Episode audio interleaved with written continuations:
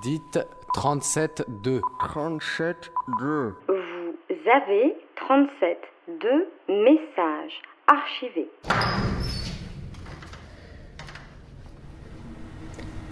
Aujourd'hui, 37.2 vous propose de rencontrer Clémentine, qui nous parle de son quotidien de bibliothécaire à Montreuil.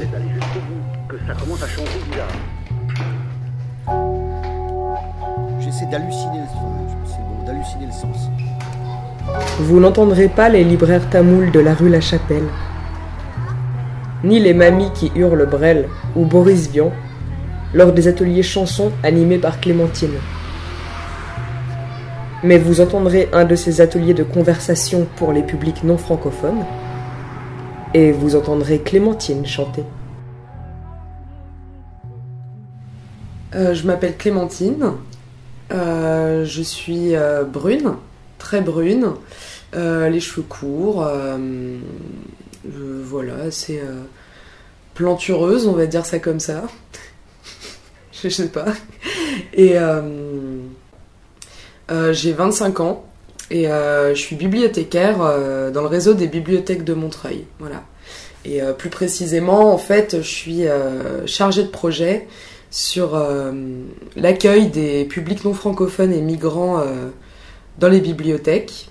Et euh, donc non pas seulement sur les publics non francophones, mais récemment sur les seniors. Voilà, donc le troisième, voire le quatrième âge. Je travaille aussi sur les acquisitions, sur le fonds théâtre, ou avec un autre de mes collègues, et aussi sur le fonds histoire, où on est trois. Voilà. Et ça fait deux ans que je travaille en tant que bibliothécaire là-bas. C'est assez rigolo en fait, parce que quand on arrive en bibliothèque, euh, on ne sait pas tout de. de euh, par exemple, moi, je, me suis toujours intéressée à l'histoire comme, euh, quelqu'un qui, aime ça, mais c'est pas mon domaine de prédilection. J'ai pas fait des études en fac d'histoire, mais à un moment, en fait, on m'a confié ce fond-là, donc il a bien fallu que je m'y intéresse. Et ça passe par euh, eh ben, essayer d'être curieux, en fait. Je pense que c'est un, des, un peu un des fondements de ce métier de bibliothécaire, c'est être curieux. C'est vraiment toujours aller voir euh, du côté de, euh, déjà, euh, la, production éditoriale.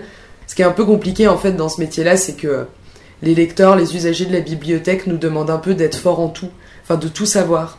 Et c'est vrai que moi, ça m'arrive assez souvent d'être auprès et, et qu'il y ait des lecteurs qui arrivent et qui me disent Bon, est-ce que vous avez cet ouvrage de un tel ou un tel?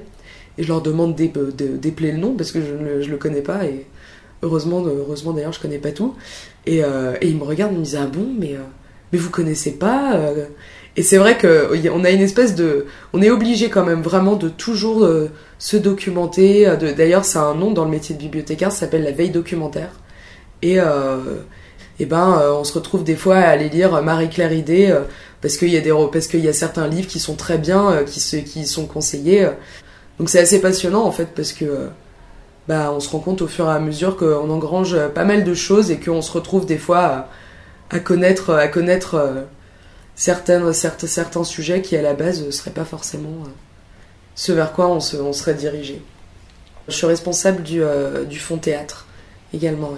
Et là vraiment en fait c'est euh, un petit un peu le, ce travail là aussi de toujours aller voir aller voir ce qui se passe bah, dans la toute la programmation euh, théâtrale et culturelle en général de euh, acheter ach- acheter certaines euh, certaines pièces en fonction.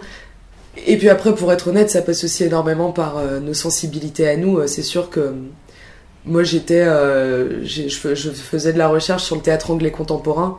Donc c'est vrai que quand je suis arrivée à la bibliothèque j'ai vu selon moi certains manques dans, dans le fond et ben euh, j'ai acheté euh, des livres de euh, Howard Barker ou Sarah Kane du coup c'est assez riche en fait de se rendre compte que les collections c'est pas simplement que les bibliothécaires font pas simplement qu'acheter des livres dont les gens ont besoin. C'est aussi eux leurs propres intérêts qui y sont mêlés et qui créent des fonds qui sont originaux. Enfin chaque bibliothèque n'aura pas le même fonds histoire ni même le même fonds théâtre et on vient aussi dans une on, sait je pense qu'au bout d'un moment quand on fréquente les bibliothèques on sait ce qu'on y trouve. Et on sait pourquoi euh, et on sait pourquoi on y va. Et euh, quand on travaille dans une bibliothèque et surtout quand on, quand on crée des euh, quand on crée des fonds quand on enrichit des collections on se base aussi énormément sur le public qui fréquente la bibliothèque Et, et c'est vrai qu'à Montreuil, pour ça, on a une chance énorme, c'est qu'il y a autant un public d'artistes, vraiment, que ce soit d'artistes plasticiens, de, théâtre, de cirque. Il y a énormément d'associations à Montreuil, euh, d'initiatives culturelles, d'ateliers d'artistes. Et il y a aussi un énorme euh, taux d'immigration à Montreuil qui fait que euh, il faut évidemment en fait qu'on œuvre dans ce, dans ce sens-là, de faire en sorte que pour des gens en même temps des gens qui euh, apprennent le français ou même qui ne le parlent pas du tout et de savoir en fait qu'est-ce qu'on va mettre dans la bibliothèque, qu'est-ce qu'on va créer dans la bibliothèque pour aussi prendre en compte ce public-là et, euh, l'accueillir. Nous allons découvrir un quartier de Paris et de sa périphérie. C'est la commune de Montreuil-sous-Bois que nous allons découvrir. C'est l'une des, des plus grandes de Paris puisqu'elle accueille plus de 100 000 habitants. Montreuil, qui, on le rappelle, a une forte tradition ouvrière, puisque 15% de ses emplois sont encore dans le secteur industriel. Alors promenons-nous donc dans cet ancien bastion industriel qui est devenu aussi une cité cosmopolite avec notamment une très importante communauté malienne. C'est là aussi que l'on trouve de nombreux lieux de culture et de création contemporaine. Une balade signée Florence Lefnek, Ça passe déjà par euh, constituer un, un, fonds de, livres en langue d'origine. Là récemment, on vient d'acheter euh, pour euh, à peu près une centaine de livres en tamoul parce qu'il y a une très forte communauté tamoule dans Seine-Saint-Denis et puis même à Paris. Et, euh, et, du coup, en fait, là, ça passe vraiment par euh, aller, euh, aller chercher des libraires. bon, bah, pour le coup, on a, on, a, de la chance à Paris parce qu'il y a tout le quartier de la Chapelle qui recèle de libraires, de libraires tamoul. Donc, c'est aller chez les libraires, leur demander conseil, leur dire ce qu'on veut un petit peu, leur dire qu'on veut je sais pas moi, des, des classiques, aussi de la littérature contemporaine, des livres documentaires, que ce soit des livres, je sais pas, moi, sur la religion, sur l'histoire, sur, euh, je sais pas, moi, comment découper une carotte. Voilà, pour faire en sorte, en fait, que les, gens qui arrivent dans un pays, euh, évidemment, doivent s'intégrer, évidemment, ils sont dans une démarche de euh, s'intégrer au pays, essayer de, découvrir une culture et de, vivre, en fait, avec cette culture-là, mais aussi, c'est quand même très important, en fait, de, que, la, culture, que la culture du pays d'origine soit pris en compte. Et nous, c'est ce qu'on cherche à faire aussi. Et malheureusement, en France, on demande beaucoup aux gens, euh, non pas d'intégrer une culture, mais de l'assimiler. Donc, euh, et on a aussi, euh, aussi créé, du coup, avec ma collègue, ce qu'on a appelé des ateliers de conversation. C'est, en fait, ça a été à la demande de pas mal de gens qui venaient à la bibliothèque, qui prenaient des cours de français pendant l'année et qui n'en avaient plus pendant les vacances scolaires. Et plus du tout. Et en fait, le, message général, c'était bah, bah nous pendant, les vacances, du coup, on parle plus du tout français, on n'a plus l'occasion de le pratiquer, euh, et en fait, euh, on oublie tout. Et du coup, on, nous, on a un petit peu tilté là-dessus, et on s'est dit, ce serait peut-être bien que euh, on crée des espèces de groupes de conversation de, des gens qui viendraient complètement librement à la bibliothèque pour venir en fait discuter en français pendant pendant une heure, une heure et demie, euh, de sujets euh, très variés. Ça peut être sur euh, l'actualité, le cinéma. Et voilà, en fait, que ce soit un prétexte pour venir parler le français avec des gens qu'on ne connaît pas forcément à la bibliothèque. Alors les personnes qui viennent aux ateliers de conversation, alors c'est vraiment très très varié. Il y a souvent, souvent les personnes sont assez différentes. Enfin, de, j'entends d'atelier en atelier. On a un noyau dur qui s'est constitué, des gens qui viennent à chaque fois. Parce que je pense qu'ils y trouvent leur compte, parce que. Parce que du coup, je pense que c'est aussi une occasion pour eux de parler le français alors qu'au quotidien, ils l'ont pas. Et aussi parce que maintenant, tout bêtement, ils s'entendent très bien les uns et les autres et que, bah, que ça les fait. Euh, ça fait de discuter, euh, de venir discuter à la bibliothèque. Euh, pendant une heure et demie. Et sinon, en fait, c'est des gens qui euh, soit viennent juste d'arriver en France, il peut y avoir des étudiants, donc des gens assez jeunes, il peut y avoir aussi des gens qui ont quitté leur pays parce que euh, parce qu'ils parce qu'ils trouvaient pas de travail, donc ils sont venus en France euh, pour pour en trouver. Ça peut être des gens aussi qui sont réfugiés politiques. Donc vraiment, les publics sont très très différents. Les nationalités aussi, c'est assez c'est assez fou. Il y a il y a beaucoup de Maliens qui vivent à Montreuil. C'est une très grosse communauté malienne, donc très souvent il y a des des Maliens. Il peut y avoir, euh, je sais pas, des Marocains, des Sénégalais, beaucoup de gens d'Amérique du Sud aussi, des Espagnols. Et euh, ça peut vraiment aller de, euh, de, de, l'étudiant de 25 ans euh, à la petite mamie qui en a 70 et puis qui est un petit peu isolée donc qui vient qui vient participer aux ateliers de conversation. C'est vraiment très large. On a été très surpris quand on a commencé à faire ces ateliers là on s'attendait pas à ce que les publics soient aussi différents Vous parlez bien en, en français. Maintenant, je me débrouille. Je parle pas encore. Ah. Vous avez dit, je comprends tout presque maintenant, je comprends beaucoup. Oui, mais je Le parle problème, c'est de passer. Je mélange les futurs, comme- euh, prés- présent, ça va, mais euh, passé, futur, un peu. Hmm. Mais ça va, ça va déjà, déjà, ça n'est pas mal. Vous savez, c'est en forgeant qu'on devient forgeron. Et vouloir, c'est pouvoir.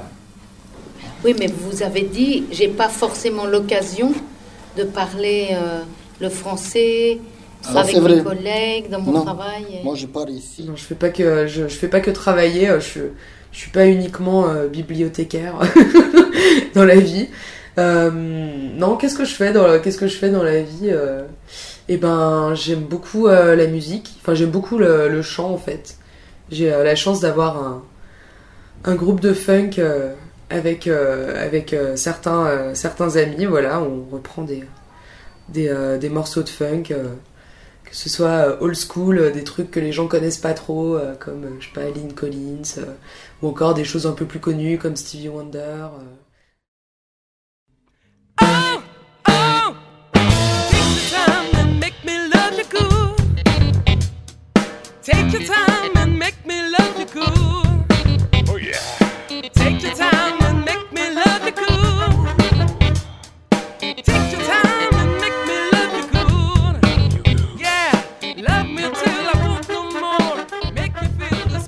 Voilà, c'est un truc qui, qui m'éclate pas mal.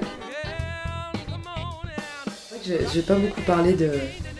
Pas beaucoup parlé des, des, des seniors, mais c'est aussi parce que ça fait un, un peu moins longtemps que, que, je, que je suis en charge de ce projet-là et que du coup, euh, je, je suis encore un peu dans ma phase de recherche, moi aussi, à sa- savoir exactement. euh, toujours réfléchir à comment. euh, comment faire venir ce, pas forcément faire venir ce, ce qui est ce qui est difficile en plus avec les personnes âgées c'est que souvent des gens qui peuvent pas se déplacer donc très souvent en fait c'est avec certains collègues qu'on qu'on va dans les maisons de retraite qu'on qu'on va y faire des, des lectures animer des ateliers chansons pendant les, enfin, les lectures à voix haute en fait dans les maisons de retraite ça consiste vraiment à nous choisir des textes auxquels seront sensibles les gens euh, donc euh, donc les, les, les, qui, qui habitent en fait dans, dans ces maisons. Très souvent en fait les, euh, personnes âgées elles sont assez férues classiques. C'est généralement nous on, pioche pas mal dans Maupassant, Zola, Flaubert. Après moi j'essaye quand même de, de leur faire découvrir des auteurs contemporains qui, qui, peuvent, les, qui peuvent les intéresser. Et on vient en fait euh, dans les maisons de retraite euh, lire devant des, du coup des personnes qui nous écoutent. Bon après euh, qui sont plus ou moins attentifs, qui bah, certains qui bah, qui dorment mais bon voilà et puis les ateliers les ateliers chansons qu'on qu'on anime c'est généralement certaines certaines chansons ou un répertoire quand même assez particulier comme je vais dire enfin Bourville ou euh, Boris Vian euh, Jeanne Moreau euh, Jacques Brel qui correspond un petit peu à la jeunesse de certains aussi certains certains participants et puis, et puis après, bah, on passe les chansons, on en parle un petit peu, et puis on chante tous ensemble. Voilà. Et il y a des gens qui adorent ça, il y a des... Moi j'ai certaines mamies, elles hurlent quoi, vraiment. Elles sont, elles sont super contentes de pouvoir chanter. Euh, et, elles adorent ça en fait, au même titre que moi je suis sûre que quand je serai en maison de retraite, euh, je serai super... Enfin, si je suis en maison de retraite, j'en sais rien. Mais je serais super contente que... euh, qu'il y ait, des, y ait des, bibliothécaires qui viennent et qui me fassent écouter, j'en sais, j'en sais rien, moi, Arcade Fire ou, ou James Brown ou. Enfin, je sais pas, du coup. du coup, c'est. Non, c'est un bon moment et puis nous, on, puis on rigole bien, quoi. C'est assez chouette, c'est c'est gay. C'est pour ça que c'est assez rigolo, en fait, l'image de bibliothécaire que les gens peuvent avoir de, finalement, nous, on est là, euh, on achète des livres, on colle des codes barres dessus et on les bip. Et en fait, de voir à quel point ça n'a rien à voir avec le métier qu'on fait au quotidien et que c'est vraiment un métier où on n'a jamais fini de, on en a, jamais fini, quoi. C'est, c'est euh, 10 métiers différents. Voilà. Vous venez d'entendre 37.2 en compagnie de Clémentine. Une émission préparée et réalisée par Lucie. Vous pouvez nous réécouter et nous podcaster sur radiocampusparis.org.